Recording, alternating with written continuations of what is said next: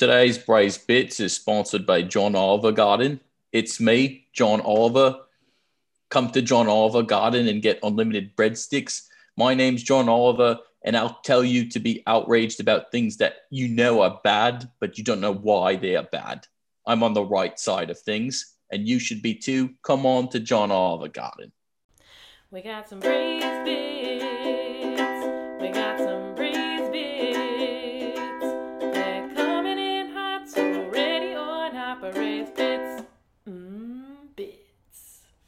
Fantastic. We got John Oliver to read his own copy for John Oliver Garden. Thanks for supporting the pod, John Oliver. Strong Oliver. It, it felt like a little more Australian than It was British, it, but it, got us it got Australian at the end. It's like oh down under, but it's John Oliver. Either way, I'm slurping up the free John. Oliver, Oliver, that's me. Olivier, Vernon. Law, welcome to Brace Bits. Welcome to Braze Bits. Welcome to Braves Bits, Lancy. We're really fully dipped in. It's episode 74. Oh yeah, Yes, yes, it is. episode seventy four. Nothing notable about seventy four. I feel like if you turn seventy four, it's your seventy fourth birthday. Not, it's really unnotable. Unnotable, one away from 75. 75 is nice. 74, it's like a, a lineman number if you're a, if you're a big fella. It's, a, 74, it's a, it's a decent amount of episodes that we've been brazen for. 74. We've been brazen for a bit. for a good braze bit. Yeah. We're moving and grooving, Lance. How the hell are you? Uh, what kind of question is that? I'm asking you, how that as your therapist, as your braised therapine, what are you feeling? How are you feeling? And who are you feeling? When people ask me how I am, I don't know how. What do you? Which which which how am I? Do you want? There's I was, see. I was seeing you at the corner store and I asked how you are, just give me the quick. I'd give I'm you good. a. I'd give you like a like a street talk. I'd give you like can't complain because no one's asking. But I'm asking. I know, but I do like one of those like little jokes. Right. A little tiff. Yeah, Haddish. yeah. But I want to know how you are.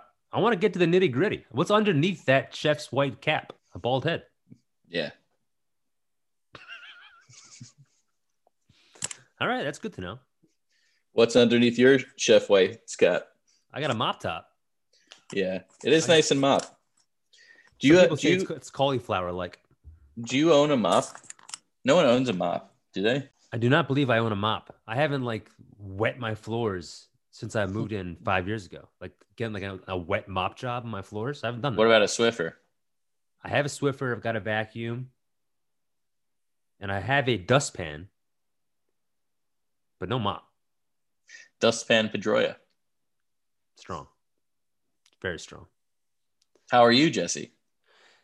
Finally, you asked me. Thank goodness, Lance. Was you wanted to you wanted to ask me, so I asked you. exactly Lance? I can't complain. You know, I can't complain. I'm a little tired for some reason. I feel like today's been a, a long Jason day, but overall, I'm I'm excited to braise. Excited to be back in the kitchen.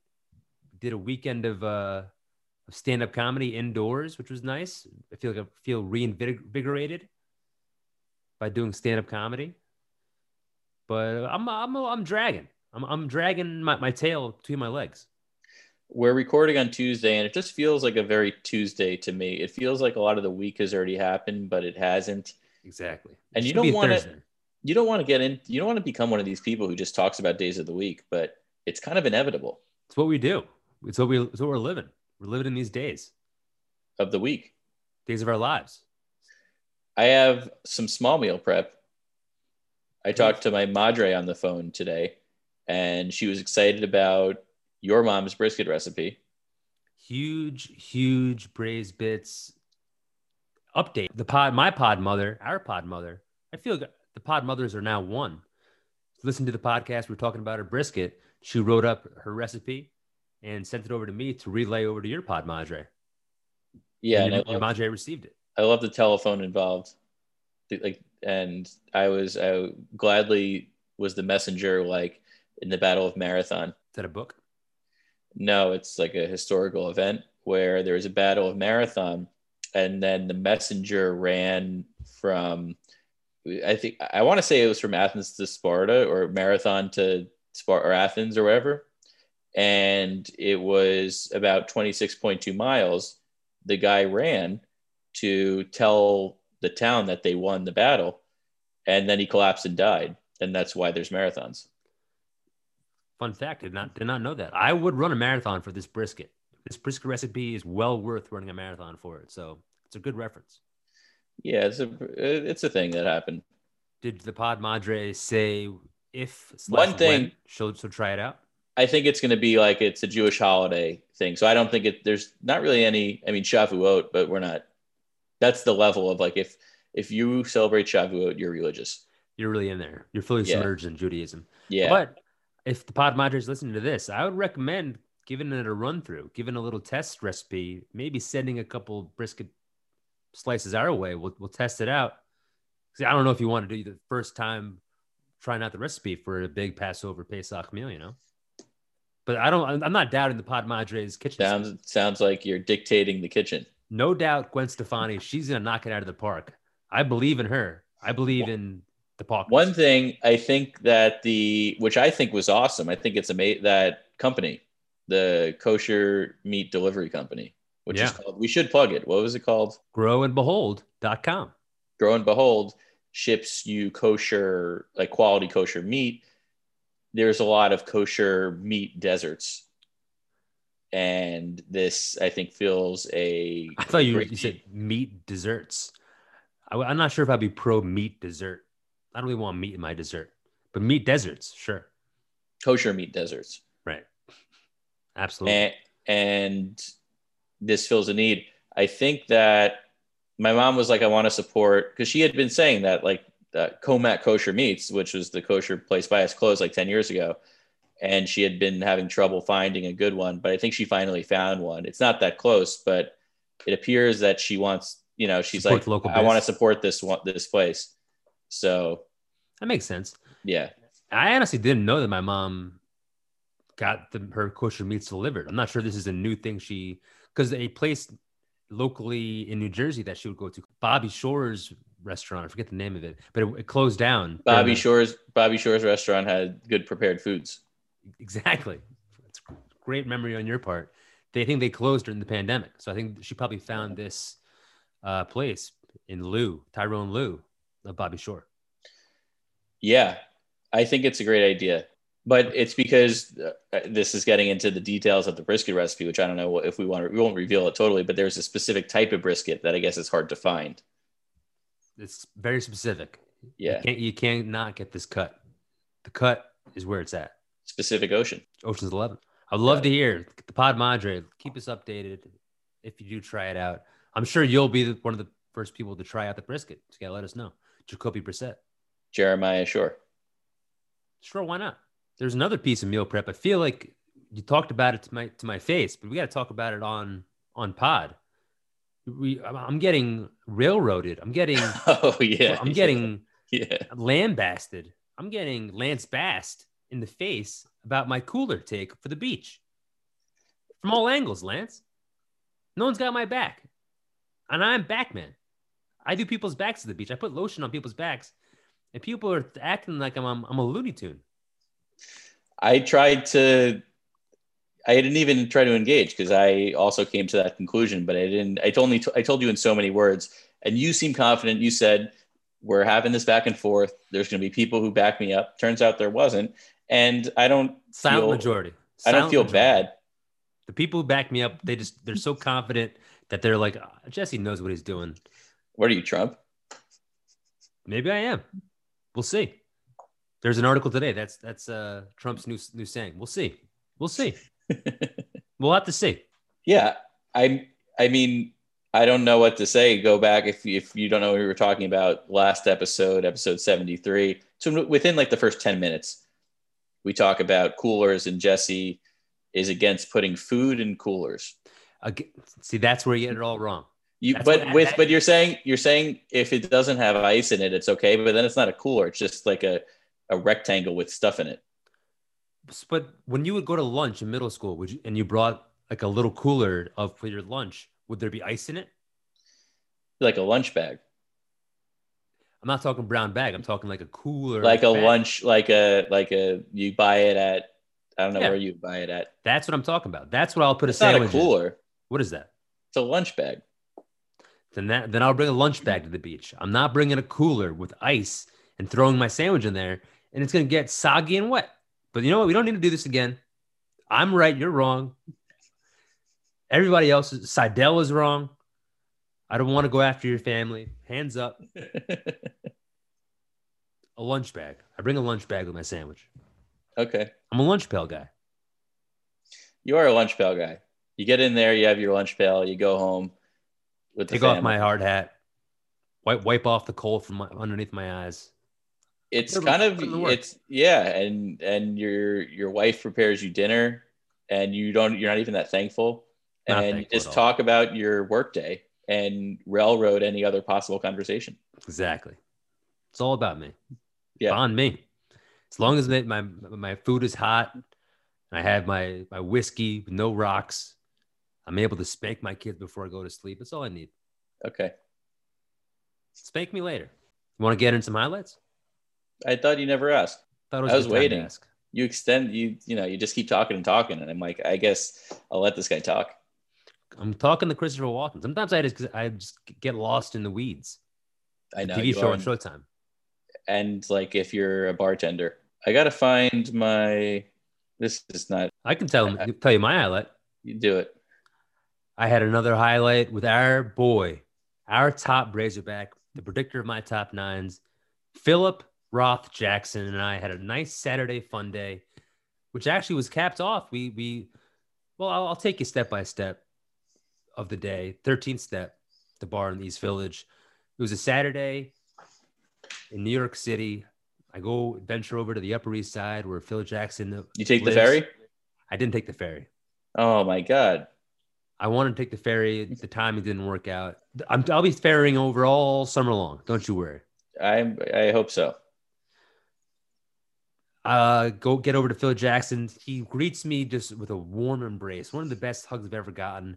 His apartment is just immaculately cleaned. If you don't know Phil, Phil is a clean, clean guy, but this apartment walked in and just felt fresh. Felt like he sprayed mint all over and it just he rolled out the red carpet for me. It was the Oscars the next day, but I felt like I was being awarded best friend award from Phil Jackson. What a day. There's a Knicks matinee at one o'clock. We watched the Knicks extend their streak to nine straight wins. Spoiler alert, Knicks lost that streak last night. It's all right. It was a great, great game watching with Phil. And then we had a little lunch. We then went over to uh, the Chelsea Piers. Wait, what'd you have for lunch? We ordered from a place, something luncheonette. I got a, a grilled chicken wrap that had avocado and sprouts in it. No tomato. No sweet potato fries. That's a that's a good sandwich. Avocado sprouts and like grilled chicken. It was fantastic. I haven't had sprouts since the 70s, and I, I feel like I need more sprouts in my life. Professor Sprout. From Harry Potter? Yeah. Figures. I'm sprouting my wings on that one. I'm going to fly away with it. I need more sprouts in my life. Great lunch, light, but filled me up, buttercup. We then go to Chelsea Clinton Piers, Morgan, just to whack some balls.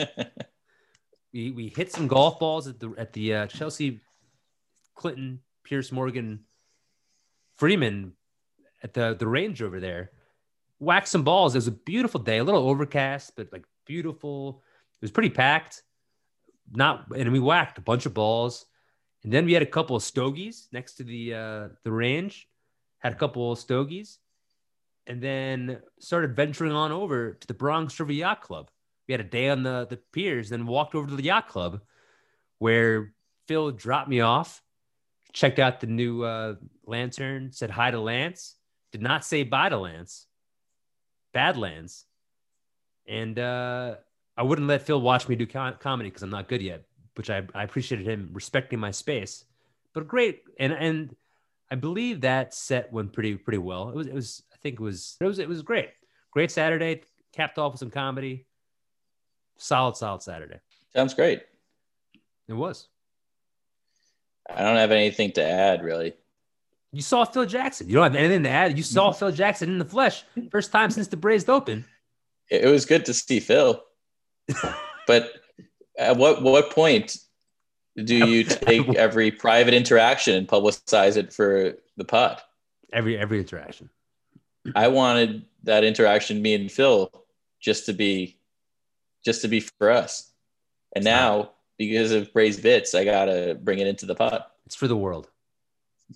It's for it's for all of us. This is us, NBC. I do. There is some. This is very off track, but there is something where people do change their behavior to then relay it publicly. Oh, I yeah. don't like it. Oh yeah. But this is. I, it was good to see Phil. Wow. I I will say this, I'm listening. and I said this on our bonus Patreon episode that we recorded. Subscribe to the Patreon. subscribe to the patreon patreon.com slash braised bits we got a bunch of bonus arvidas content and it's a good time we have a good time over there jesse is more real and i'm the same so uh, the like the mystique and the mythology of phil jackson once i Ah, saw him I said, like "Oh." this. if phil's not phil's gonna hate this Yeah. but i'm like oh it's phil Yeah. He's a human. it's not it's not easy a human he didn't come in with a Superman cape. He didn't have like a a pen that he's like he's taking notes, following me around. Yeah, it's he's a real guy, but you didn't spend enough time. If you spend a couple hours with Phil, the mystique grows, and he really he'll make your mind orgasm, that's true splurge, Ibaka. bang. That's huge. My highlight, it's an odd one because I think you also know where this is going a little bit. But on Saturday, Kate, my wife, and I had a nice date, day date, date during the day. She was actually supposed to have plans with friends. They fell through. I said, perfect. We had to, I was just going to sit there and do nothing all day because I thought about it. I was like, I could call a friend and do something, but I don't want to do that. Why would I do that? Wow. So Could have We hit up me and Phil Jackson. Could have waxed some balls for the Braised Open. I, it sounds like you had a plan and you didn't want to include me. I knew that you had plans with. It sounds like you could have included me. This sounds like a plan that I very easily could have been included in. Wow. Although, if you asked me to go to the Upper East Side and then go to Chelsea, I probably would have said no. There it is. But would I have appreciated an invite? No. But I'm just saying that you could have invited me. Okay. Anyway, Jewish anyway, guilt. Yeah. Little, little guilt. next time, just put, think about it. I'll think about it. I'll promise you that. I will think about it. I'm an option to be invited now. Option offense. I might be an option over Wack Goldberg. I'll even go that far. Thousand percent. More than an Yeah. option Yeah. than whack. Bootleg. I'll, I'll give you a little bootleg. Wildcat. I'll, a little pitch, little wing tee offense. Play action. Reverse. Crisscross. so Kate and I had the day we decided that we were going to go to Red Hook. We, you know, we were in a new neighborhood. There's a lot of neighborhoods around us. I've been to Red Hook a bunch. Um, Kate, I think, has also, but there's some good restaurants. It's by the water. I want to just kind of walk around, spend the day in a new neighborhood. So we walked to Red Hook. Like a 20 minute walk. We kind of walked all around. There's some water. Red Hook, it's a very interesting New York City neighborhood because it's was part of what was called South Brooklyn, right? Which is now like Carroll Gardens, Red Hook, Cobble Hill area, south of Brooklyn Heights, basically. It was called South Brooklyn for a long, a long time until like the 40s, I guess, when south of that, I mean, it was a you know whatever. It was called South Brooklyn. Then the BQE comes in, and the BQE basically cuts off, splits basically the neighborhoods that are now Carroll Gardens and Red Hook in two, and Red Hook just becomes very isolated because it's on like the side of the BQE where there's no real public transportation. There's buses, but there's no subway access. It's pretty far to get to a subway. So there's no subway. And also it's on the water, but it's very industrial. It's just a lot of like industry stuff. So it's not like a place where like there's no beaches. So like people from other parts of the city aren't going to come. So it's very isolated. A lot of industry, a lot of comedy agents and bookers there, and managers. a lot of comedy agents and, and bookers, very mobbed up also for a while. Sure. So it was just like not a nice area for a while. And now, within the past 20 years, you know, there's been gentrified a bit. There's some like nice restaurants, um, some house, some like new housing that's going for a lot of money. It's becoming this like, you know, interesting area where artists, there's a lot of like lofts where artists live, but then it's also becoming more expensive anyway. So it's just like, it's an interesting melange, melange of different, uh, of different um, things. We walk around by the water. Kate loves it. She's like, I'm so happy being by the water. There's like only a little section uh, where you could kind of walk along, along this like running path to the water, but there's some good stuff. Have you ever been to like hometown barbecue? I've heard about it. I've heard it's great. I've never been. There's like a section where it's like hometown barbecue and Brooklyn crab, and it's like not exactly on the water, but it's like this kind of fun street. Uh, there was a band. We were there at like 12 p.m. Clearly, it was it's like a almost like open street type thing. Love that. um, seems like a great place to like you know if you have a friend visiting type thing or just to spend the day we end up going to red hook lobster pound which we had featured in our big apple box contest which you actually won fair and square. Bingo. kate wanted to try lobster. She has been so she's allergic to shellfish uh, certainly shrimp and scallops and lobster. She had a bad reaction to several years ago but she said you know what? I want to have lobster and i want to see if i'm you know how allergic i actually am was it just like bad lobster or love that am i actually allergic adventurous, wanting wanting to push the limits. You gotta love that kind of attitude. yeah Probably she was Feeling the sea breeze, out and about in a great mood. Wanted to, wanted to do something Yeah. nice. she knew that you know shrimp and scallops are off the table but she's like you know i, I want to maybe have a lobster roll maybe have some chowder Be a chatterhead. she uh yeah she loved uh when she was younger her her family had a house in cape cod and they would go and she would go there and get chowder. Cape so she's like yeah so she had the lobster roll. Was all, all was good. We we, talking uh, mayo lobster roll or buttered lobster roll? i think it was a mayo with like scallions situation red hook lobster pound. It was good. It was expensive. Lobster rolls are expensive to begin with. It was one of those things where i'm glad we went but i wouldn't go out and seek it. It wasn't for the price. I mean it's tough with covid right? But for the price. Wow.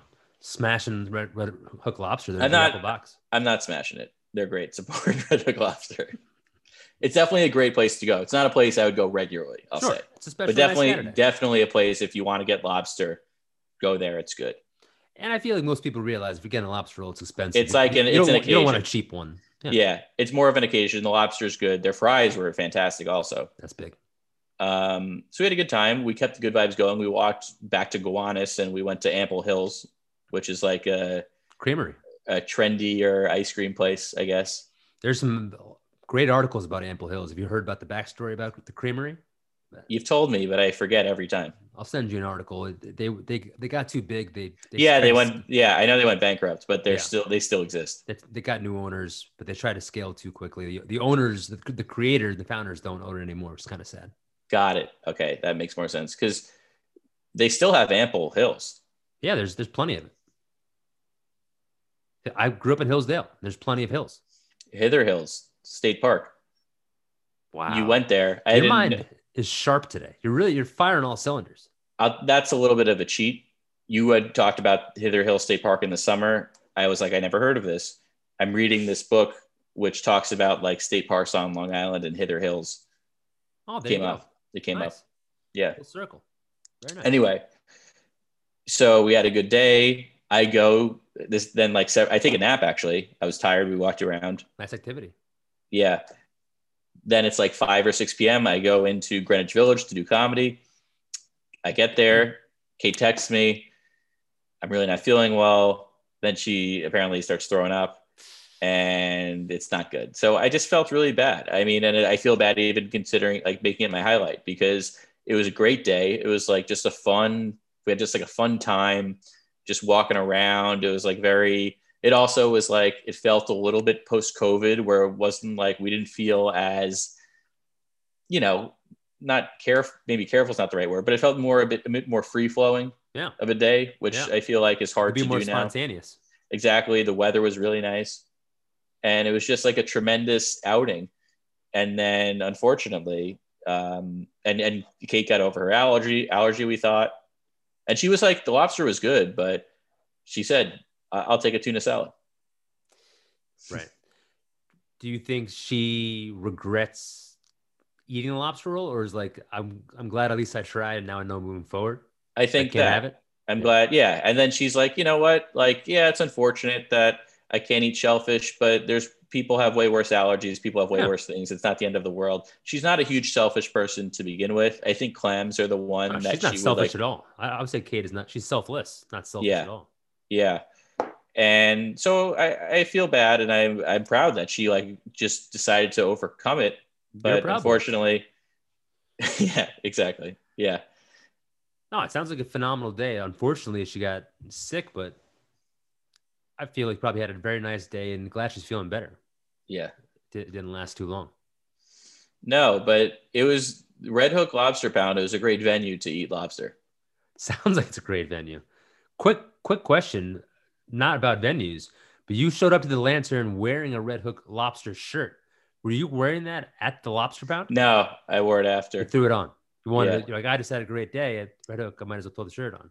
Exactly. And now it's a shirt in my rotation, although, and I don't know if you've noticed it, it really shrinks in the wash. Have not noticed that yet. I that I'm a okay. That's good to know. It was, yeah, which not ideal, but it is what it is. It's still good. Good on you for supporting a good venue, Yeah. a good place. Because I'm I'm a big supporter of venues. You like venues. I, I like venues. I like going to venues, sporting venues, musical venues. How much do you love venues, Jesse? Man, so much so that I would like to rank them in a top nine list, if you don't mind. If you want to join me, you're more than welcome. But I'm gonna go ahead either way. I'll join you. I think this is a good venue to do that because This this, is, is- now our top nine segment. That is perfect. This week we're doing our top nine. Our transitions into our top nine lists have been just spectacular. So organic. It's like Sweetgreen, but for top nine transitions. I would say not only are they organic, but they're GMO free. I don't really know what that means, but I, I always am impressed. Genetically modified organisms, I think. Okay. I believe. I could be wrong. I definitely like GMO chicken. We're doing our top nine venues. When I was making this list, I kept thinking that we'd already done this, but I don't think we have. I just, I think we've done it in like a different way, but I'm excited for it. So was we, we talked about this. Lance is anti venue. We've never done this list. Okay. I don't, I don't think we've done it like this, but I feel like we've done. We know. did landmarks, but landmarks is not venues. Correct. I think we should devote the next 10 minutes of the podcast to this topic of discussing whether we've done something before. Subscribe to the Patreon. Subscribe to the Patreon. Maybe we'll do a Patreon segment about us arguing whether we did it or not. That sounds productive and a good podcast. Love that. Let's do it. I'll I'll start. Get on base, Lance. Knock me in. I'll get on base. And my number nine, I'm getting on base with none other than Fenway Park. Wow. I'm leading off. I'm hitting a single, and I'm going to Fenway Park. Pedroia. I love the Green Monster. Just the fact that there's a Green Monster, you gotta love it. I've been to Fenway Park once, although I've never been to a game. I was We're on a actually there with Mr. October, and we went in senior year of high school. We went to Boston for a quiz bowl competition. I was in the high school quiz bowl team. Nerd alert. Nerd alert. Ask me a question. Who's a nerd? Me. Ask me another quiz bowl question. Have we done top nine venues before? This is, I thought this was gonna be fun, but you've ruined it. I don't have quiz bowl trivia questions top of my head. I thought you had them locked and loaded and ready to go. Lock, stock, and barrel, or whatever that movie is. Chicken stock locksmith. It's a Fenway Park. It was on my original. It's probably in my top 15. I'll tell you what I love about Fenway Nice. Park. Let me know. Romaine. The seats are so small that I don't know how anyone fits in them. Yet it's like the most popular storied baseball venue in the country, arguably. So I just love that juxtaposition. I love the fact that New York sports are obviously there's a lot of camaraderie around New York sports, but there's something New about York sports here. there's something about Boston sports where it almost feels a little more like a, a town coming together. There there seems to be because in, in New York, I guess there's too many other things happening, and there's also other options. You could be a Mets fan instead of a Yankees fan. You could be in now in basketball, you could be a Nets fan, but you got to be a Sox fan. And there's it, the tradition of it seems pretty strong, and the park, Fenway Park, is like the nexus of all of that, and the fact that it's been unchanged for 108 years. One fun fact I think is cool about Fenway. Did you know it opened the same week that the Titanic sank? Did I know that? So it was like, you know, it was this big important stadium, but it was second page news because of the Titanic. Wow, that's wild. Yeah. Fenway is dope. It's just it's it's so old. It's a it's like a museum, and it's uncomfortable sitting in the seats. I think in like the left field seats, the seats are like not even faced towards home plate. You have to like angle your body to like look at home plate. You love that. Yeah.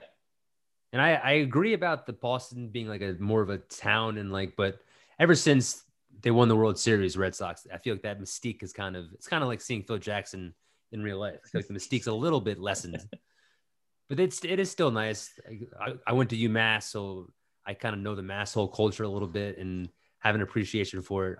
At first, like my first few years at UMass, I hated it and I grew grew to love it. And I try to I haven't been back in a couple of years, but I try to go once a year to Boston. It's, it's, it's very nice. And and the surrounding, I think it's Yawkey or there's like a, a street next to Fenway has all the bars. It's, it's a great scene out there before and after games. Yeah. Yeah. So that's my number nine. My number eight is Camp Nou, which is Barcelona's soccer stadium. Okay. I went there one time. I've been to this place. Vamos. Eh, And yeah, vamos there. Vamos a la playa. A mí me gusta baila. Muy bien. Me gusta. De nada. Muchas gracias. Puedo ir al baño, por favor. Sí. Oui. So this is the only like major soccer stadium I guess I've been to. And it was just like it, it felt like a theme park. I went there. This was a Monday in like November. And it was I went with my friend Fabian, who I like traveled with in Europe in, in college. And his dad like got it was like his birthday present. Like his dad got us tickets and it just felt like this like theme park but i always associate theme parks with america so it was like a different type of theme park. Like i remember going to the like the barcelona team store and it was just incredible the amount of stuff they had. It just i was like overwhelmed in like this interesting way that i never experienced before. And then the stadium itself was really cool. It was like not the the team they played was not that good and they won like 8-1 or something or like 7-1 so it wasn't like a particularly competitive game, but just like seeing that festive atmosphere, everything in a language that I don't know was was kind of cool. And it was just like really nice weather and just like a nice like it it felt um I think this was because it wasn't as intense, but it felt like it felt there's almost like baseball game vibes to it. Mm. Where like you were relaxing, but I know that is like the opposite of a lot of soccer. Um, Probably 'cause so I think They're winning by so much. I think so, Yeah. but it just was um it was a cultural experience that was at once very familiar but also completely foreign and I thought it was very cool. It's a good one. I've never been to a football stadium. I feel like I might have. I've been to Barcelona. Is that stadium on like a big hill? I, I don't visited, like- remember. Like, an Olympic venue. I'm not sure if it was that. Could have One. been. We um we took I remember we took like w- the subway to Okay. it and That's it on my bucket better list. than it's better than an unfinished church, I'll tell you that. No, no chance. But La Sagrada Familia doesn't have the the the energy and the environment that a, a soccer venue has. And I, I definitely would like to one day go to like a, a big time soccer game. Golazo, golazo, golazo, golazo, golazo, golazo, golazo, golazo. Luis Suarez. Ronaldinho. Ronaldinho, he played for Barcelona. Yeah. Ronaldo. He played also. I think he might have played for Madrid, Madrid, maybe Barcelona. I think Madrid, Bartha. maybe Barca, maybe Barcelona. That's a good one. My number eight, seven. My number seven is in Washington D.C. It's the 930 Club. It's a music venue. I think it might have closed actually. I don't remember, but it is a concert venue. It's I feel like it's a concert venue that's both. It's like in between. So it's obviously not like a large stadium, but it almost it feels like it, it would do it belongs in like Greenpoint or East Williamsburg.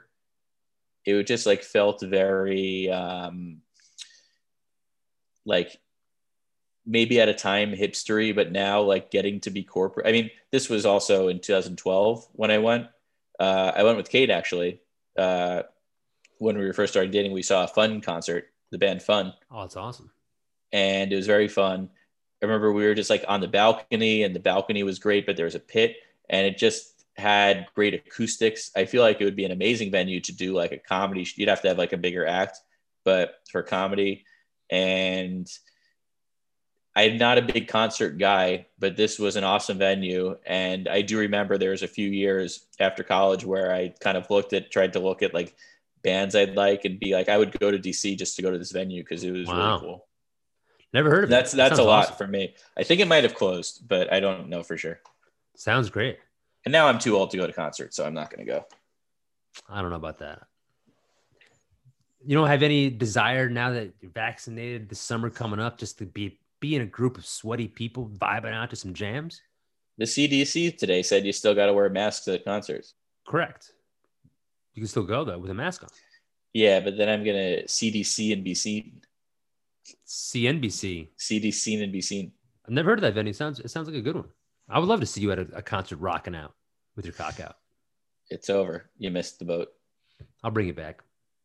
Me and Phil Jackson. Me, um, next time me and Phil go out to a concert, we're gonna rope you in. Rub it up. Muhammad Ali rope a dope. That was your number seven.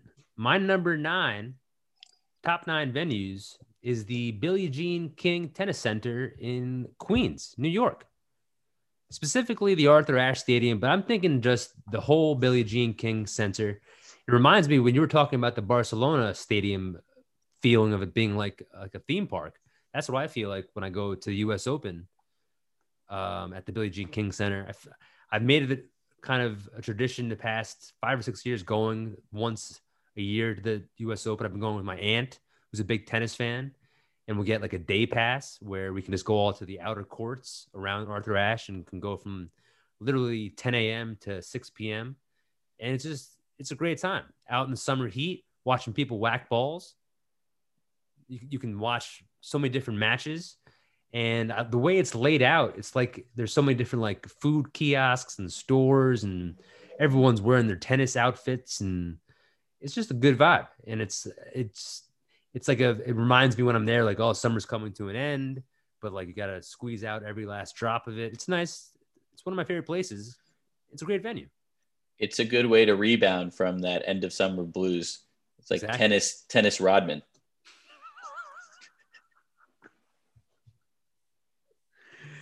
wow you just wormed your way into one of the best titles of all time. Tennis rodman that is smacked me in the face and threw an elbow in my jaw. You, you're what a rebound. What a box Advantage, Lance. advantage lance. Lance. I want to learn Italian or just go to Italy and people will ask me my name and say Lance. lance buongiorno. Phil jackson speaks italian. He can teach you some. Oh, yeah. he took italian in school have you been to the billie jean No, I, tennis is a thing that I always would like to get into and would love to get into, but I just don't have the time. get a little time spice in your life. There's there's only you, I only watch really the French Open and the U.S. Open. Sometimes would- Wimbledon. I viewed like I just can't do it because I would like to. I, I also never played it because I played badminton, and it's like you're not doing both badminton and tennis. True. So I'm a badminton boy, and I just never did tennis. And I don't feel like being one of these people who just goes to the U.S. Open and doesn't know anything about tennis. That feels icky to me, and I Mhm. don't have the time to invest in knowing more about tennis. So therefore, I kind of just don't. I just never got into it. That doesn't make any sense. You can't kind of go like the somewhere you're not an expert. You got to be an expert in tennis to go watch Not- a match. Every sometimes it's better not to do everything in life if you're not going to do it well. But you know, I'm not. You're not doing anything. You're just going and enjoying yourself. But You you're can't not enjoy yourself? appreciating it in a way that You- the you can- potential appreciation is. I started going as a novice, but I learned while I was there. My aunt would be like, "Oh, this I don't is- have the is- I don't have the hours to put into enjoying tennis. Wow, holy mackerel! You don't have time for concerts. You don't have time for tennis. What do you, what do you have time for? The pod. That's true. That's fair. All right, that's my number nine. My number eight is none other than Carnegie Hall, Lancy, the Carnegie Hall. When I was going through different venues, I think Carnegie Hall is the most mystique a la Phil Jackson for just like lavish, big venues. You walk in and you look up at the ceiling, it's majestic. It's you, if you look at pictures on Google, it's just like if you haven't been there, it just knocks your socks off. I saw John Mulaney record his uh, Netflix special there. I've gone to a few concerts there, and it's just like you feel like it's a special event, no matter what. Everything is elevated there. The acoustics, the history, just being there, you feel like you're not in New York City. There, I I don't remember what I went to see, but I once went to Carnegie Deli with my dad and my mom. Then went to see something at Carnegie Hall. That's good. It was nice, little Carnegie back to back, Carnegie Mellon, watermelon. Yeah, Carnegie Hall. Number eight. Which which John Mulaney special? It was something boy, the uh like pretty boy. Or, The last was it the last one? Like two years ago? yeah, he's wearing a suit. I hate to break it to you, but it was at Radio City. Then it wasn't that one. then it wasn't John Mulaney. It was Jack Mulaney, and it wasn't. At, it was. It was at uh, Radio City. Yeah. Sorry, I, I just had to do it. I had to bust your reality wide open. I think I saw Dave Chappelle at Carnegie Carnegie Mellon, the college. Got it. Number eight is Carnegie Mellon. I have been to Carnegie Hall once. I thought it was fine. We were up to we were kind of up the top. We saw actually one of Kate's friends is like a really good singer, but she doesn't um she like never pursued it professionally, but I think she could have. She's like very good. And but she was always in these like singing groups and she was like in this one that performed there like around the holidays. So we like went to the concert and it was pretty cool. But the best thing about that was it was the day of my dad's office's holiday party and his partner who was retired um like didn't show up to the holiday party because he said he had something he was like retired and he was like leaving but i think he just didn't want to go because it was like you know I, you know whatever reason he didn't want to go but he like made up some excuse that he couldn't go and then i literally i was just looking around at carnegie hall and i literally saw him Wow. Did you tell your dad? and no, I saw this this, you- this partner. did, you a tell, did you tell your dad that you saw him? Well, and then yeah, and then I ran into him in the bathroom. So then we had to come, but he didn't. uh He didn't care, Huh. and it was like you you know, it wasn't like, and I wasn't gonna. It didn't really matter. Like I wasn't gonna bring it up. Where we have a relationship that's without without Drode, but it was just like a very funny moment. You caught him ditching school. Yeah, I basically caught him ditching school, going to Carnegie Hall, and he was like, "We're members at Carnegie Hall," and I was like, "You'd be a member." Did not know that. Yeah, I feel like that means you have like first dibs at like buying. had like he he like told me what it was. It was basically like you pay a certain amount, and then there's like twelve events per year that you can go to. Got it. So It's probably just cooler to say you're a member of I Carnegie Hall. think he yeah he's like one of those guys. Carnegie Hall, great time seeing John Mulaney and seeing Drode's business partner. Yeah, My number seven venues, my first sporting arena. Not an arena, it's a stadium, Lance. My number seven is Michigan Stadium, the big house. the big house. Have you ever been? Nope. I went to visit my Demarcus cousin there for a football game, and I also spent a summer at Michigan doing like a pre-college, taking classes, and was and was able to go there a, a few different times. It's the big house. It fits a lot of people. I think a hundred thousand plus. And the coolest part is that it's built into the ground. So like when you walk in, you're walking down the stairs into this big house. You would think it'd be like a huge structure, which it is, but it's built into the ground. So you, when you walk in, you're walking down. Most stadiums, you're walking up, taking the escalators up. You- You're walking up, up, up. This one, you're walking down, and just the way it looks. It's huge. I got a spam caller calling me, spam evangelist, a girl from my high school, spam from the office, Michigan Stadium, Ann Arbor, my favorite college football stadium. I've never been to Michigan as a state, Wow. but I really do want to go to the UP. S? No, the Upper Peninsula. Ah, Michigan's very nice. I've been, uh, I, I went there to Ann Arbor and I've been to, to Detroit. Detroit's, it's, it's, it's an underrated town. Detroit. Motor City. Sure. I would like to go. It's just there's a lot of places, and it's like okay, I could either go to Michigan or I could get into tennis. Which one is it? That's great. I'll- question. I'll- I'll go to Michigan. I'll get back to you. Yeah. Probably, probably Michigan. That was your seven. Yeah. Thank God. Ooh. You're, you're really slam bamming. My top nines have just been thrown to the ring. You could have let the John Mulaney thing slide. You could have. I couldn't let it slide because this I'm is what people. Being held to the against the fire here. This is people when I give tours. People like tell me information like that when I know it's wrong and I have to agree with them, and I it, it drives me nuts because I'm there to like provide them a factual thing, but then they tell me like, oh yeah, John Mulaney recorded it. Usually I let it go, but I can't. I can't let. I can't let you think that. I respect you too much. I saw a comedian at Carnegie Mellon. I tried to paint a more specific picture. I think I saw probably Dave Chappelle or some. I saw somebody. I saw something special, and I thought it was John Mulaney. It was Radio City. Shoot me, just shoot me, David Spade. I used to watch Eric Spoelstra, like love that show in freshman year of college. You would like have it on in the middle of the day. Great show. David Spade, an underrated comedian. I uh, think he's underrated, underrated comedian. My number seven, six, my number six is the Smithtown Library lawn. The lawn of the library in my hometown used to have, I think they still do, have concerts over the summer of like Billy Joel cover bands, basically all these cover bands. And like junior, senior of high school, you know, there's nothing to do. You can't go to bars. You don't want to be stuck in people's houses.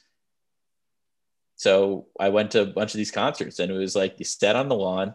People had like bucket hats. Maybe they brought coolers with sandwiches. Ugh, and you just had a nice time on the lawn. wow. When's the last time you went on that lawn? Probably 2007 or 2008. Wow. They've expanded it since the library, but I think the, the lawn is space is still the same. I like Long that. Island. Can't knock that. Nostalgia, memories, growing up there. It's, it's a nice thing. What do you think about this bit? Uh, I want to try this bit that like I'm from Long Island and like there are different parts of Long Island, but my Long Island, people ask me what it's like. It's it's just Italians giving running Yelp reviews of their day. It's like I went to Stop and Shop and there's no lettuce. What kind of grocery? You call yourself a grocery store and you don't have lettuce? And I just like like stuff like that. That's good. That's very good. It's a bit. Yeah. Okay. That's number my number seven. My number six is in Kentucky. It's Churchill Downs. Winston Churchill. Never been. You been? Nope. Oh no. no way. But it, Yeah, it just looks awesome. It just looks cool. I think there is something interesting about horse racing. I actually was maybe going to go a bachelor party that didn't end up happening because of COVID. That was floated as one of the options of going to the Kentucky Derby. Wow. I, I don't think it was what we were going to end up doing anyway. Um, but that was an option. And in my mind, you know, I don't like going to things, but in my mind, I was like, this is this would be very cool. But I, then I realized it'd be very cool for five minutes, and then the rest of the day it would be terrible. But I do like the idea of like dressing up like a crazy, you know, like the, the crazy way they dress up, wearing pastel pants, and the horse racing. It this just something seems I like did a, not see coming. I thought you would be. I want to do it. I want to do it one time and never again. And I think there is something, there's like a mystique about it that I find, I just don't know anything about horse racing. And I think that there's this elaborate culture around it I find fascinating and I would like to experience it one time and probably that's it. I think you would experience it, and would love to hear you talk about it on the pod.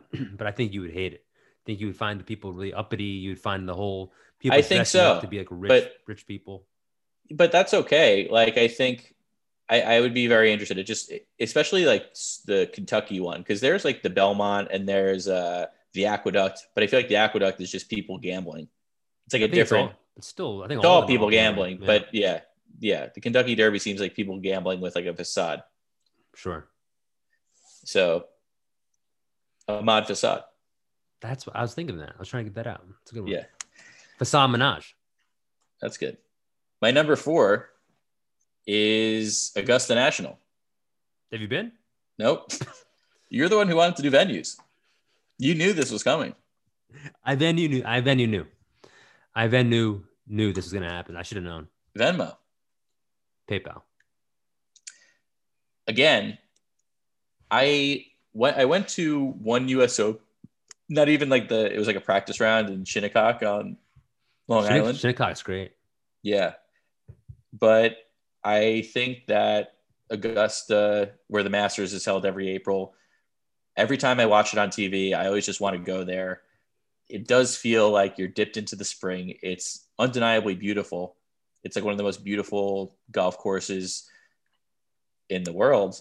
And again, it's it's a place that I don't really I, I mean, I know about golf culture a little bit, but I don't understand this like Augusta thing.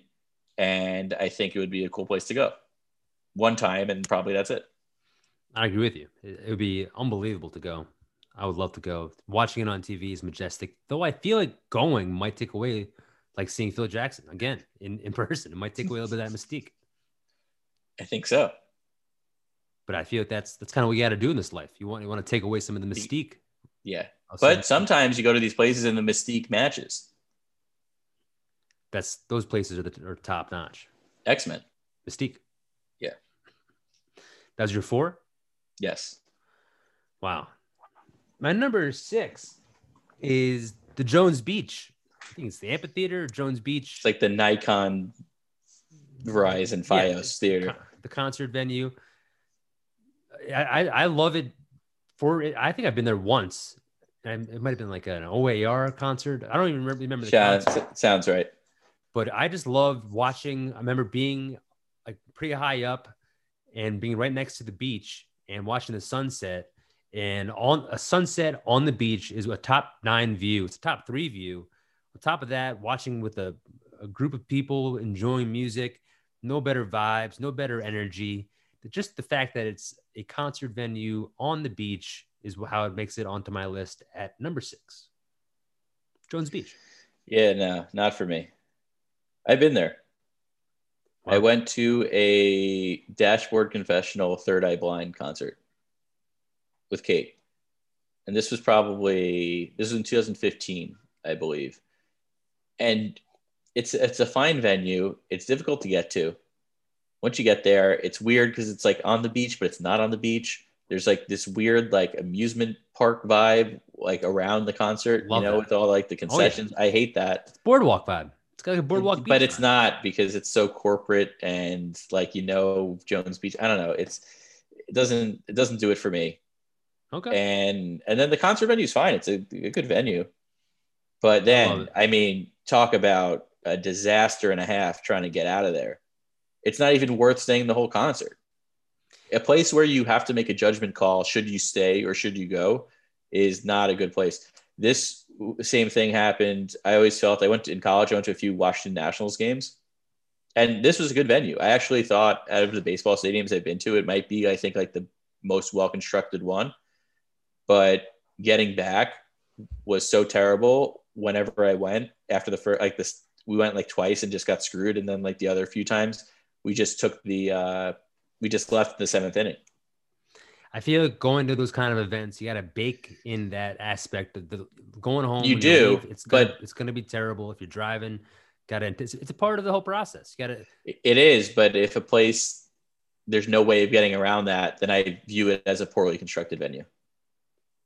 I just think think it's the how the way it goes. Especially if it's it's if it's a great event, if it's like a good concert when everyone's leaving at the same time. It's just it's just just going to have to be, be patient.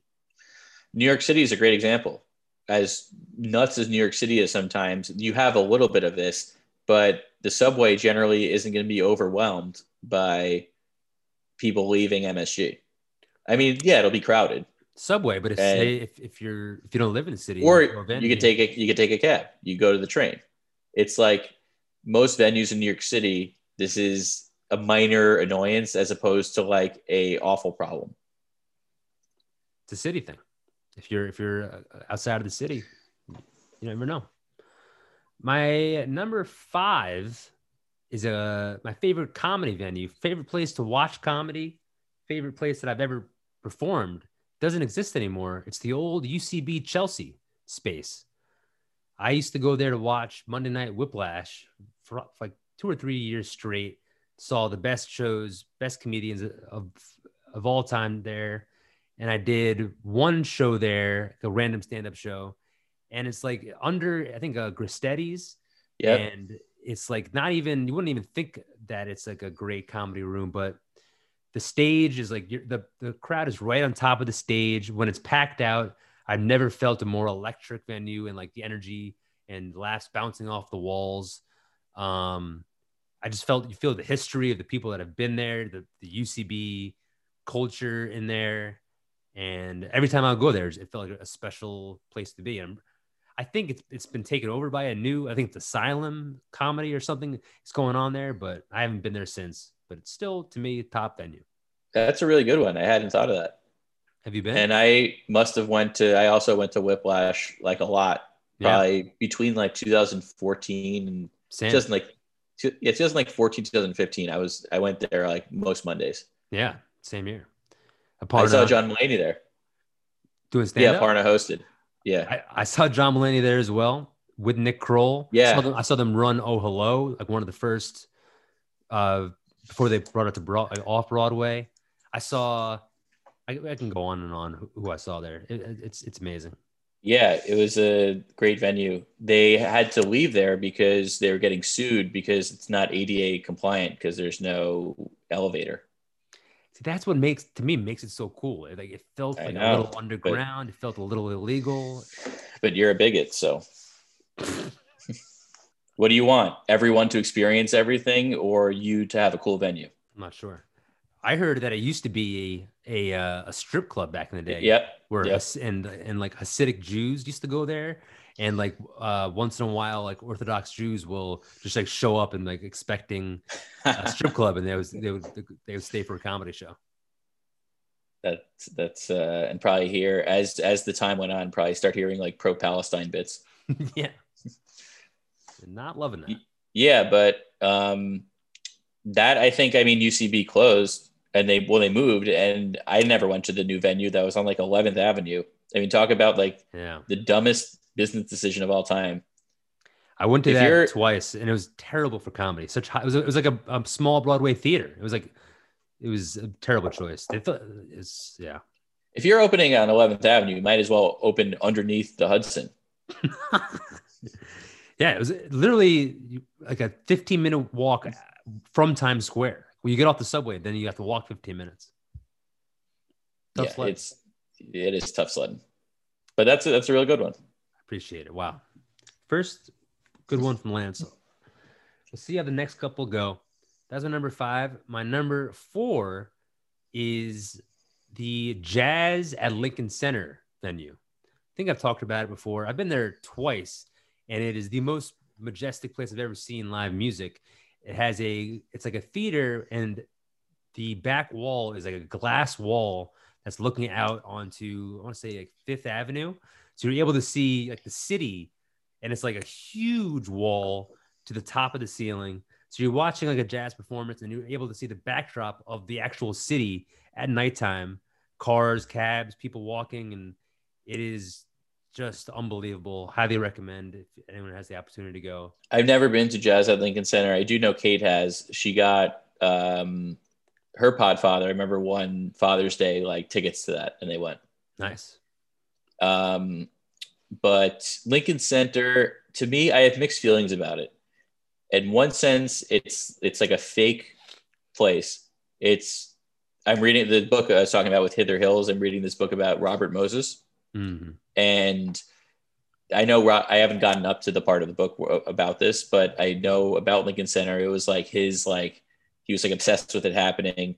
basically tore down an entire neighborhood where basically West Side Story, where like Lincoln Center was where West Side Story was, Wow. that neighborhood, um, for it to happen. And it feels a little bit artificial, like knowing that, and then just also just like as a place, right? It doesn't really totally fit in, I feel like, with the city. Uh, but at the same time, there is some sort of sophistication, and it is clearly like very um, meticulously and deliberately constructed. Exactly. It's a very And- elegant place. It is very elegant. I've been to, I went to see The Lion King at like my family took us. I remember one of the theaters, I guess at Lincoln Center once. And then I also went to see Dazed and Confused there. It was like a 20th anniversary, and uh, cool. Richard Linklater, the director, was there. Very cool. That was cool. Girls And- stay the same age and I keep getting older. Yeah. Yeah. I had never seen it. And I don't know if Kate saw it either, but that was like a thing we went to once when we were still trying to woo each other. Wu Tang Clan. That's very nice. That's a great place Yeah. to see Days Confused. Yeah. And it's a cool place, but I've never seen jazz, but I also have mixed feelings about it. I also think the restaurants around there are good, but they're expensive. Yeah, it's a very posh place. I've never been, I've been to PJ Clark's, the like burger place, hmm but they have like a bunch of, there's like that whole strip of really nice restaurants. And I'm like, I would like to go here. But then you see the prices and I'm like, I'm not going to go here. There's, I think, a Shun Lee Palace over there, which is a really, really nice Chinese place. Fancy, fancy Chinese. My number, Trace, is also a venue that I don't think you'd see coming, but it's the Human. East Village Cinema. Wow. That's okay. All right. I, I'm not a huge movie theater person, but that is by far the best movie theater I think that I've ever been to. It just feels like you're going to it's it's like it fits any type of movie you want to see. It's like feels at once like an art house, but also like a place that respects film and res- but also could like you could see like a big budget blockbuster. And what's the best about this place is that they're like the main theater, theater one. It used to be a Yiddish theater. Hmm. And if you go into like the- if you see a movie in the first theater, it is just the most gorgeous theater. Like the the ceiling is still like the original ceiling, and it just feels so regal and majestic. And I used to there if you went before 12 p.m. it was half price. So there were times I remember like I saw Moonlight this way. Like Wow. it was like me and two other people in this like beautiful, beautiful theater, and it feels like you should not be in there for having paid seven dollars. And it is a place that I think is it doesn't attempt to maximize and squeeze out every last dollar. I don't know who runs it, but it doesn't feel like it's run by private equity like everything else in the city. And it is a place that is a nice oasis from all the rest of that type of reality. And that's, I think, what movies are at their core. Core of an apple. That that's spot on. That's a juicy take. Did not see that cumin, the spice. I've definitely been there, but I don't think I've ever seen a movie in the number the theater one because when I picture that movie theater, I just picture like a small, cramped uh, movie. Yeah. Like I don't. I definitely have never seen it in, in, in a majestic uh, theater. I would um I would recommend just going there and just picking what I think it's theater one is theater because it's like you have to take stairs to get to it, and then the rest of them are at like the down like the basement, and they're all kind of small. Right. Yeah. Yeah, Wow. Out of left field. The That's, pretty good. the venue on the Lower East Side. I used to host a comedy show at a place called Left Field. nice. My number two is in Colorado. It's uh, Red Rocks. Saw that cumin. Have you been? No, it just looks awesome. It is one of those places. I feel like it's probably like a little bit like the Coliseum, or like seeing Phil Jackson in person. Right. Once you go, the mystique is kind of gone. Sure. I've heard, I've never been, I've heard amazing things. And from pictures and videos, it looks insane. Yeah. And I've never been there, but I did see John Mulaney there. That hurts. Didn't need that one. That's a slap in the butt, in the face. I saw John Mulaney at Carnegie. Maybe it wasn't the last special. Maybe it was just him walking through, and I happened to be walking through Carnegie. Maybe it was last comic standing. Maybe it was Ray Donovan. They were filming a bonus episode. At least I've been to Carnegie Hall. Half of these, half of these, you haven't even been. I think Red Rocks would be cool. It'd be great. I, I would love to. That would definitely be a top nine venue, but I've never been. I mean, just like an amphitheater. It, it- people know what Red Rocks is, but if you don't, just Google it, and it looks cool. But it's probably worth going to. My number one is on Long Island. Is none other than the Nassau Coliseum, the old Nassau Coliseum. They redid it, and I haven't been, and I don't really have a desire to go. But it was a terrible venue, and because of that, it was amazing. The energy, the vibes, the fact that when you walked around, you felt like you were in like a school cafeteria. They had these weird TVs. It was terrible, but it was great. And it really fit the New York Islanders' ethos and psyche. It was a tough place to play. It was loud. The fans were nuts. And it was inexpensive to go to.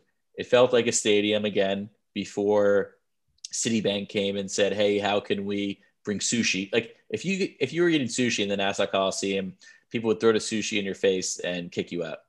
And that's that's a venue. Sounds like Long Island is a bunch of bullies.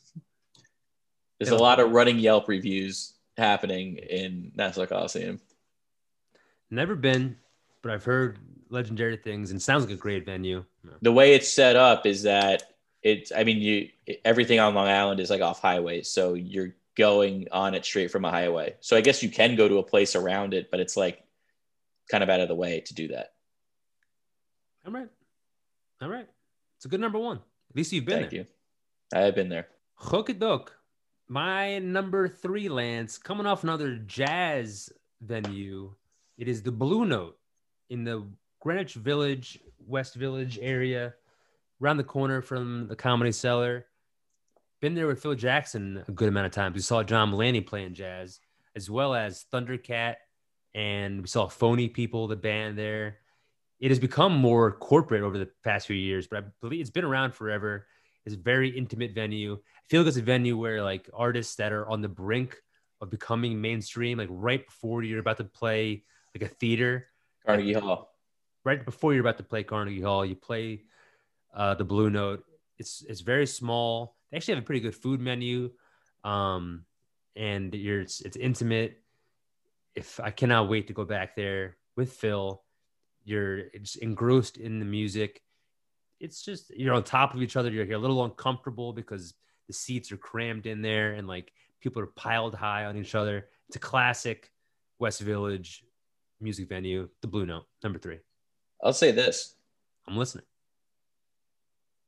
So I, I will say that now, like right now, it's terrible because I have to walk through it to get to the lantern slash comedy shop and they have all this Ah. outdoor seating Oh, do they? I didn't know that. and it's just like it's just very annoying. What do they And have outdoor it's like- for? Serving food? No, they're I mean they're smart. What they're doing is smart. They have a, a performer, they have like someone performing in the window kind of and then they have like a whole outdoor facade and people sit in the outdoor facade and the musician plays inside. Wow, I had not seen that. Yeah, and it's it's very smart, and they should they should be doing this, but because it's like you know a highly trafficked area, it's like you you always have to make the decision: do I walk through this, or do I cross the street and get hit by one of the Grubhub scooters that are zooming a million miles an hour? Right. So I don't like it, but that's Bon Me Blazer That's that's post. That's COVID. Malone. Blue, Blue Note and Malone. My number dose is the Public Theater on Astor Place. I love the Public Theater. They have like I think three or four different venues inside of the Public Theater, but specifically I love Joe's Pub, which is like the more casual uh, venue that has like stand up but also music. My dad and I a few years in a row went to go see Sandra Bernhard perform at the at Joe's Pub. I've seen Catherine Cohen there with my fam- my parents, and it is just it's very cool. It feels very elegant. It's like a little, I don't know, not it's, it's like a, a classier, but like not you don't feel like you're at like a Broadway show. Um, but it's very cool. The acoustics are phenomenal. The way it's set up. And then I also like I've been to other like I've been to off Broadway shows there. They have a huge theater um, where I saw Hamilton before it moved to Broadway. That was very special. And then they have like an upstairs called the library, which is like a bar slash restaurant area that, that they have another small little room. Just a very cool place. It's not something you would expect, like when you're walking down Astor Place, that this would be would be there. And yeah, it's highly recommend it. Do do do do do do. I want to make love in Joe's pub. I want to make love in Joe's Pub. I want to make love in this in, in this club. Bug in this club. Joe's Pub. Good food also. Good man. I've been there a lot as a bathroom stop on a tour that I used to do. Solid bathroom. Solid bathroom. Yeah, I. You want to know the history of that place? It was. Yeah. It, you- I I- feel I, am I- having deja vu. I feel something. I've I had public theater on a different list at some point, and you've told you me did. the history. I think it was your New York, like favorite New York City places, maybe. okay. We did that. Yeah, it was uh the Astor Library, like John Jacob Astor, who Astor Place is named after. Right. He's a rich guy, who also Astoria is. Right.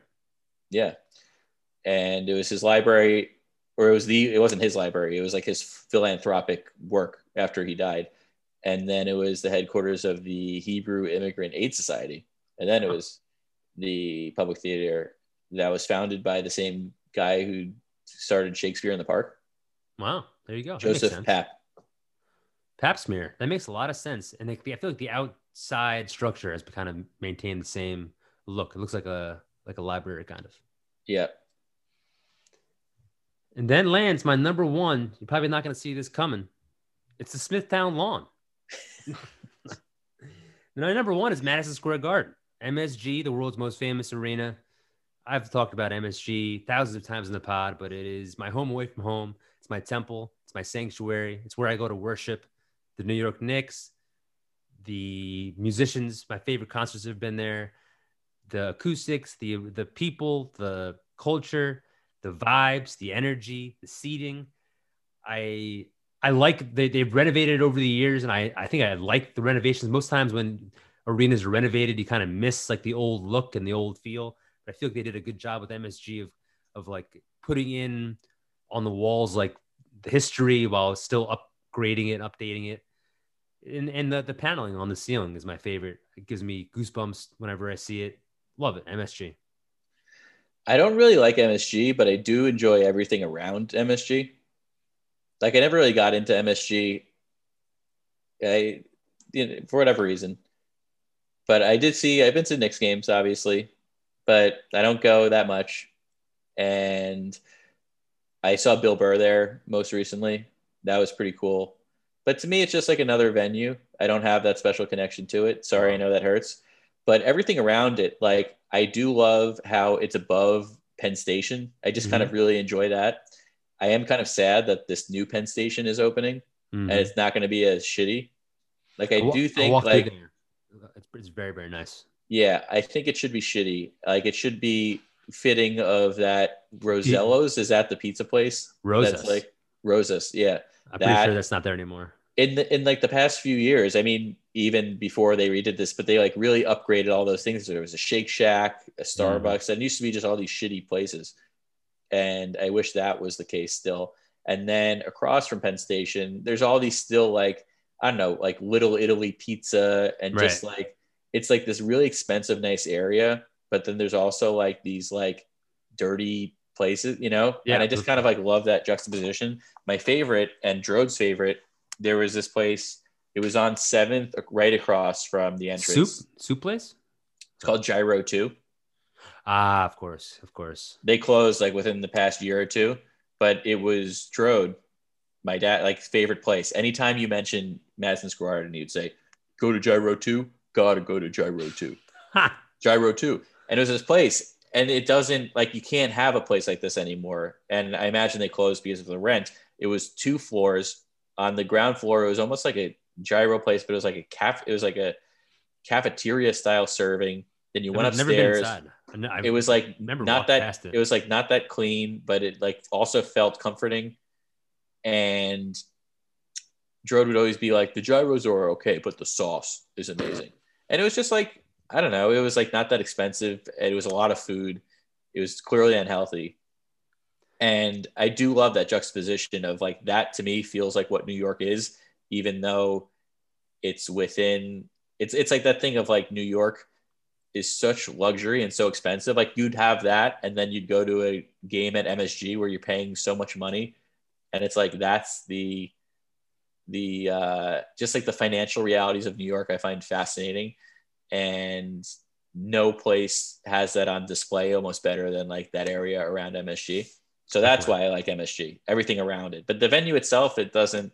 It's it's okay. It's just fine for me. But I just never developed. I never forged. I know you have a very strong connection, so I never forged a connection like that. So I forged a lot of berries and a lot of a lot of roughage inside of the garden. I'm hoping maybe the, a post-pandemic New York City though that may, maybe there'll be some more more affordable rents and there'd be like a renaissance for restaurants and kind of more shitty places to be able to afford to come back. I don't know. I hope it just stays the same over there though. Like those all those like Irish pubs. Yeah. They're just like Flanagan's and Yeah. just like people getting getting smashed and then going home. Oh yeah. Oh yeah. Absolutely.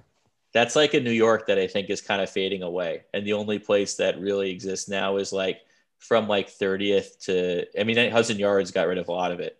But Right. there's like a small area of New York where that still is. And it's weird because that's like what I thought of New York always growing up and now it's like not really that anymore. It's gonna be tough, especially because people aren't working in offices. I feel like that was Yeah. a lot of happy hour places, people going after work, after work drinks pre concert or sporting event. People are always getting boozed up though. True. This is true. A couple booze bags. Solid top nine. Uh, You're you're you're not a big venue guy, but you uh, were able to to get through it. Brett and Jordan Raybold. They got through it. The Rainbow Brothers. Kate Parker comes in with some predictions, Lance. She predicted, predicted your LPPs, your L- Lance Parker predictions. She predicted your predictions. No, she predicted your top nine list. I had wished Kate uh, that I had asked, I had hoped that she was feeling better in my text about the um, her lobster fiasco. She goes, I survived the great lobster fiasco. No shellfish for this Razorback. First, I must say that you and Lance were both very nice to me on the last podcast. Lance Oh, told yeah, us yeah, yeah. Lance told a story about how we lost our parking ticket at the Grove in LA and made it seem like we both lost it, but I was the one who, in fact, insisted the ticket was garbage and almost lost it. You're a mensch. You're a mensch. This is this is just the hidden things of, of being a good husband. it was very kind of Lance to act like it was both our fault. And Jesse, you told everyone you sent me the top nine theme early, but didn't tell everyone that despite your promptness, promptness, I still sent you my picks right as you guys started recording the podcast. Kate, it's my pleasure. You could send me picks as late as you want, and I'll I'm gonna, I'm gonna send those top nines as early as I can. You send them send them late, please send them whenever you want. Not there is no late, Well- there's no early for you. There is a late. See, that's where the logic falls through. Because if if you if she sends them after we do the segment, then we can't read them. I will. I'll, I'll make a workaround, Kate. Okay. See, that's that's Lance being a no man. I'm a yes man. You send him late, I'll be. I'll make You great. surround yourself with yes men, you're going to go under. I saw John Mulaney at Carnegie Hall. I still sent you my picks. Yeah, thank you both. Anyway, my top nine picks. I will say I already guessed one last night, and Lance told me it was right. Red Rocks in Colorado. Bang. Boom. Here's some more. Radio City. No. Didn't have Radio City. I've been there though a bunch for uh, I've worked college graduations there. And one thing I've had like I've like been all around Radio City, like inside access. There's like a place down like in the basement where there's all just like machines. It feels like there's like a nuclear power plant. Very Oh. cool. But I don't it's it's okay.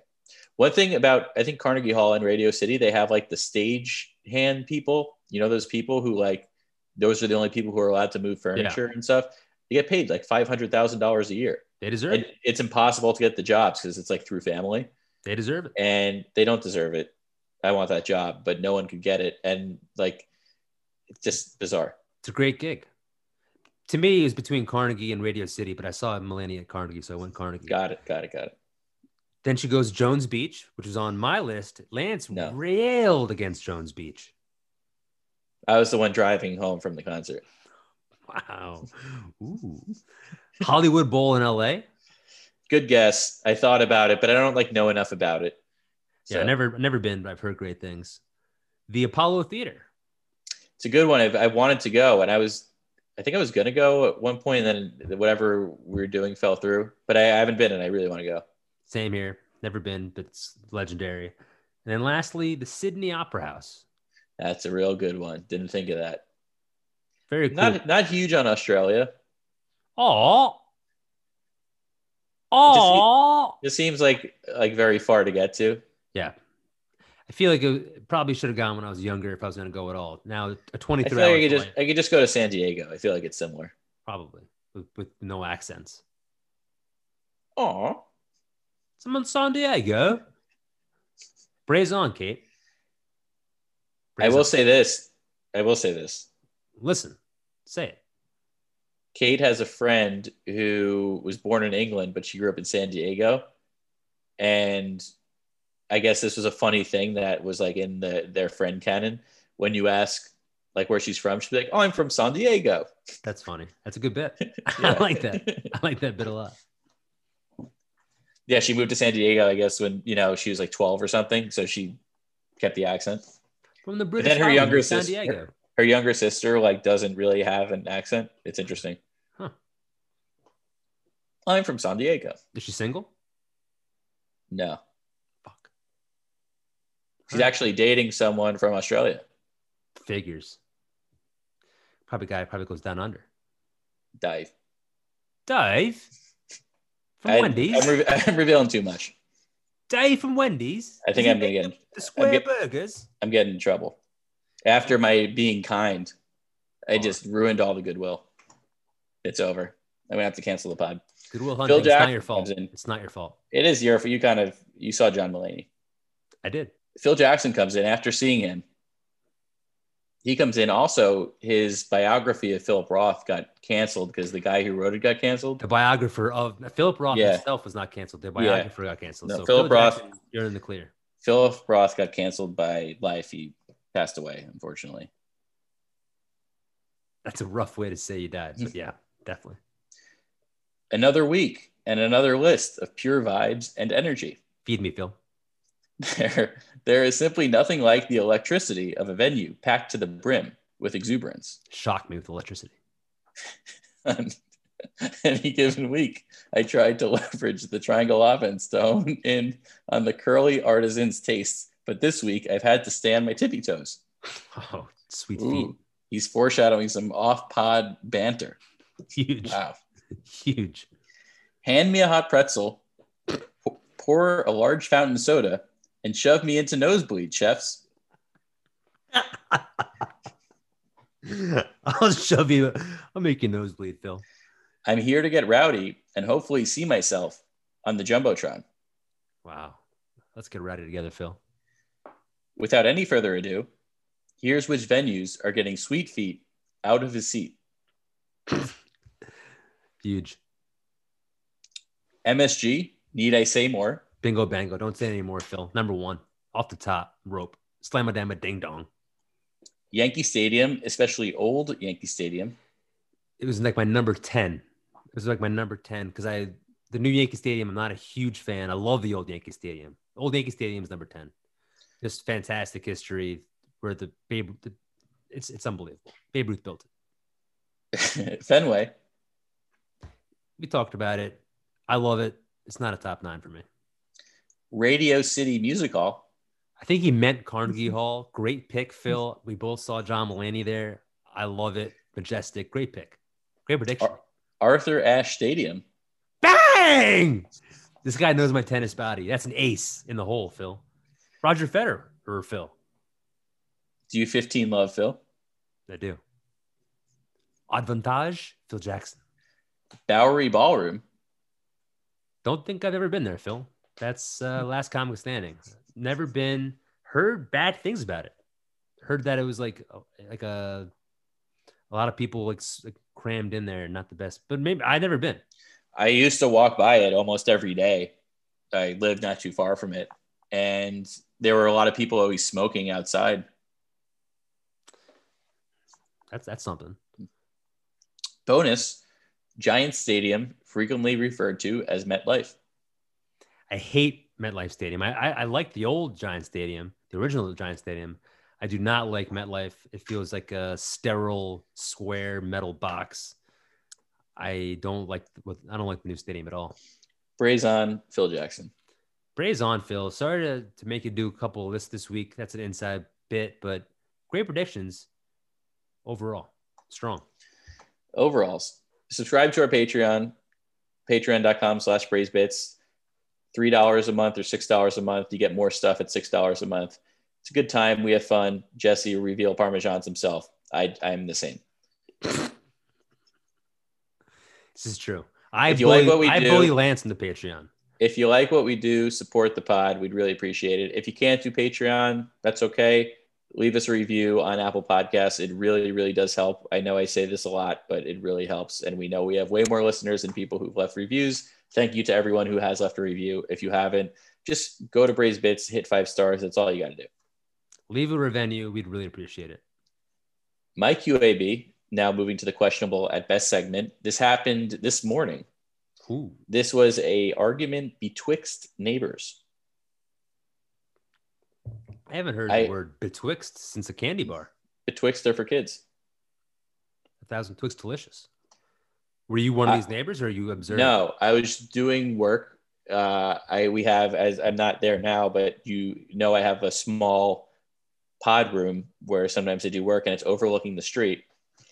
I just like outside, all of a sudden, these two people are yelling at each other, and the gist of it was there was this guy who was riding his bike, I guess, in the street, and then a woman walking her dog, and it appears that they almost, you know, the guy with the bike almost hit the woman with the dog. Oof. And, but at the same time, I don't think he was going fast. Like, it, it, it seems like a situation where it was like both kind of their faults. And so this woman just unloads on the guy, being like, this is where I live. I'm trying to, you know, walk my dog, and you're in the middle of the street with no helmet. She kept saying, with no helmet.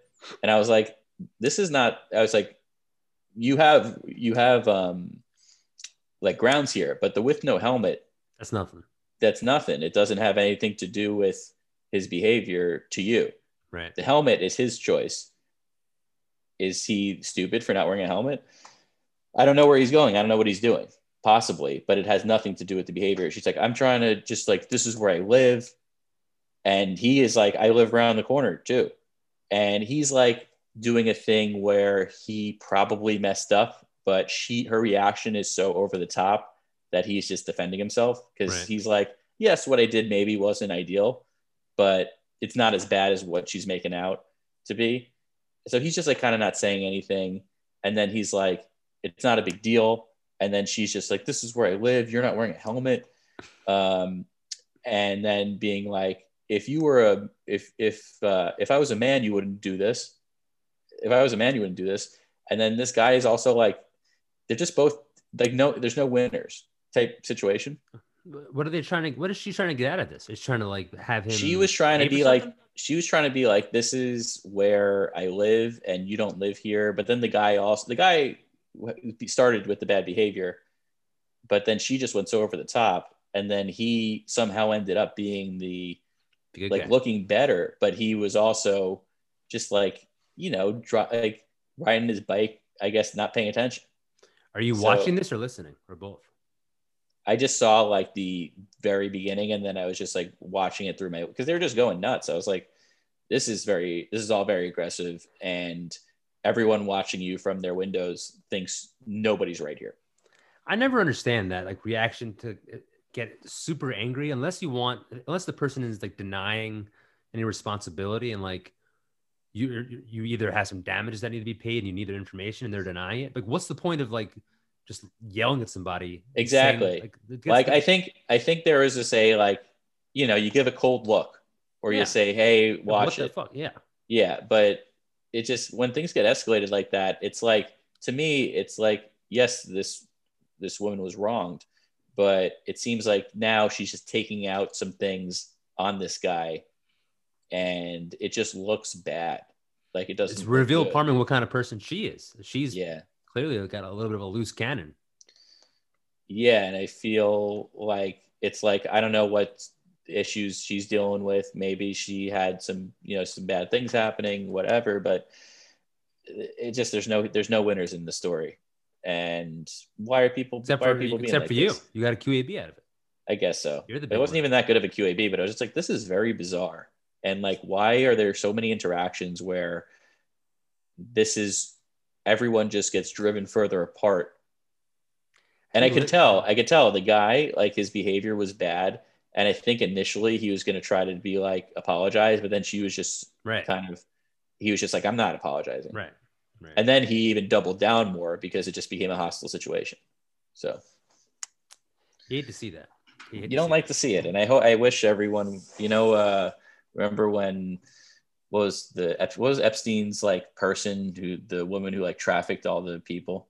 I, I don't remember her name. Ghislaine. Ghislaine. Just Lane. yeah remember she like got arrested or something and then trump Yeah. was like i wish her well Yeah. You wish her well. so to all of- to both of these people i wish them well I wish them well as well.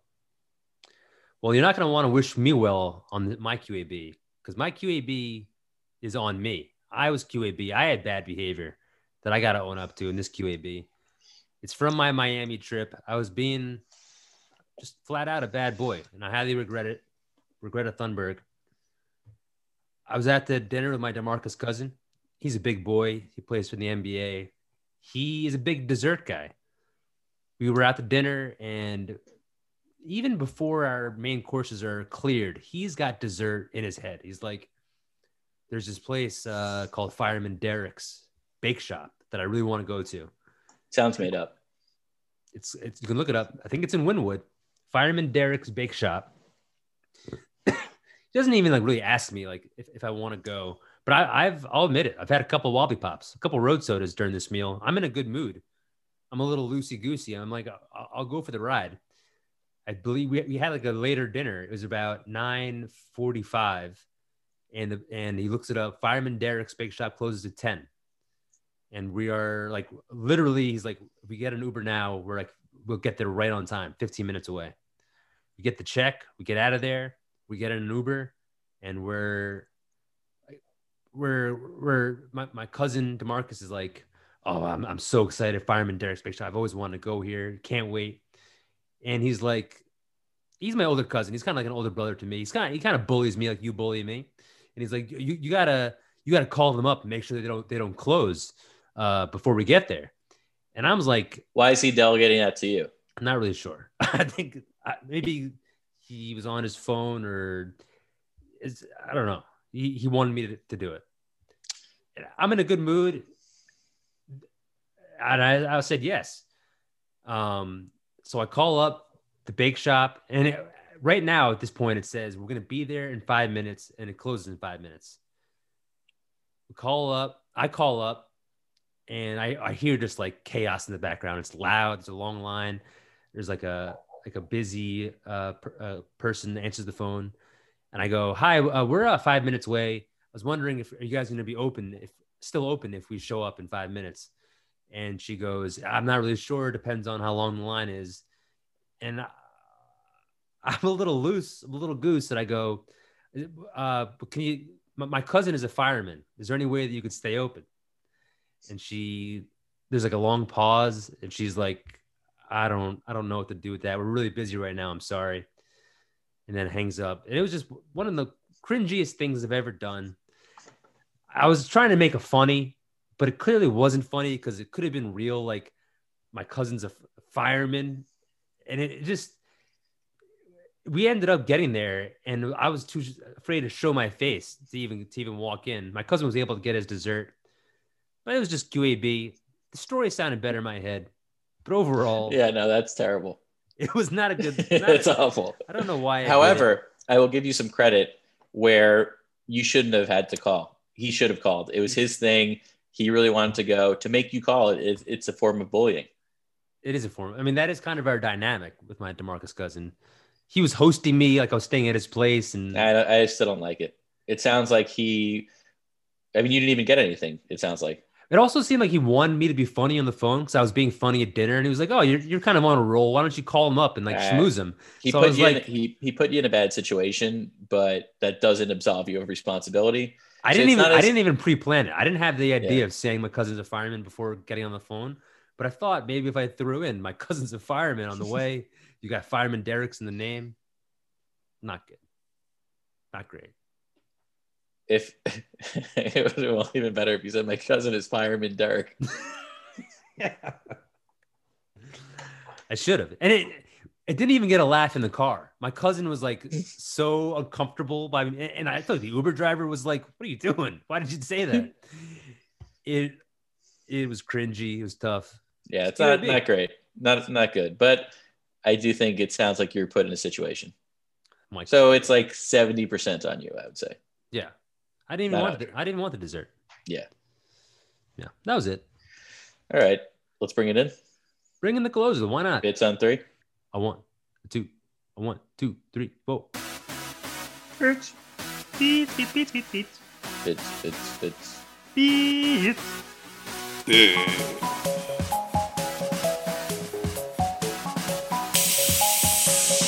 shout it down, brace bits. all right. Diggity dope. Got anything to plug? No lantern, but I don't know when the shows are. Bronx River Yacht Club. Subscribe to the Patreon. Leave us a review on iTunes, wherever you listen to podcasts. Braze on, everybody. Yeah, Braze on. If you are in around New York and want to come to a show, want to see us, hit us up on Braze Bits uh, Instagram or brazebits at gmail.com. And there will be shows in May that we're both on the same show. I don't know off the top of my head, but yeah, We'll keep you posted. yeah, Malone. Thanks for listening, everybody. We'll talk to you soon.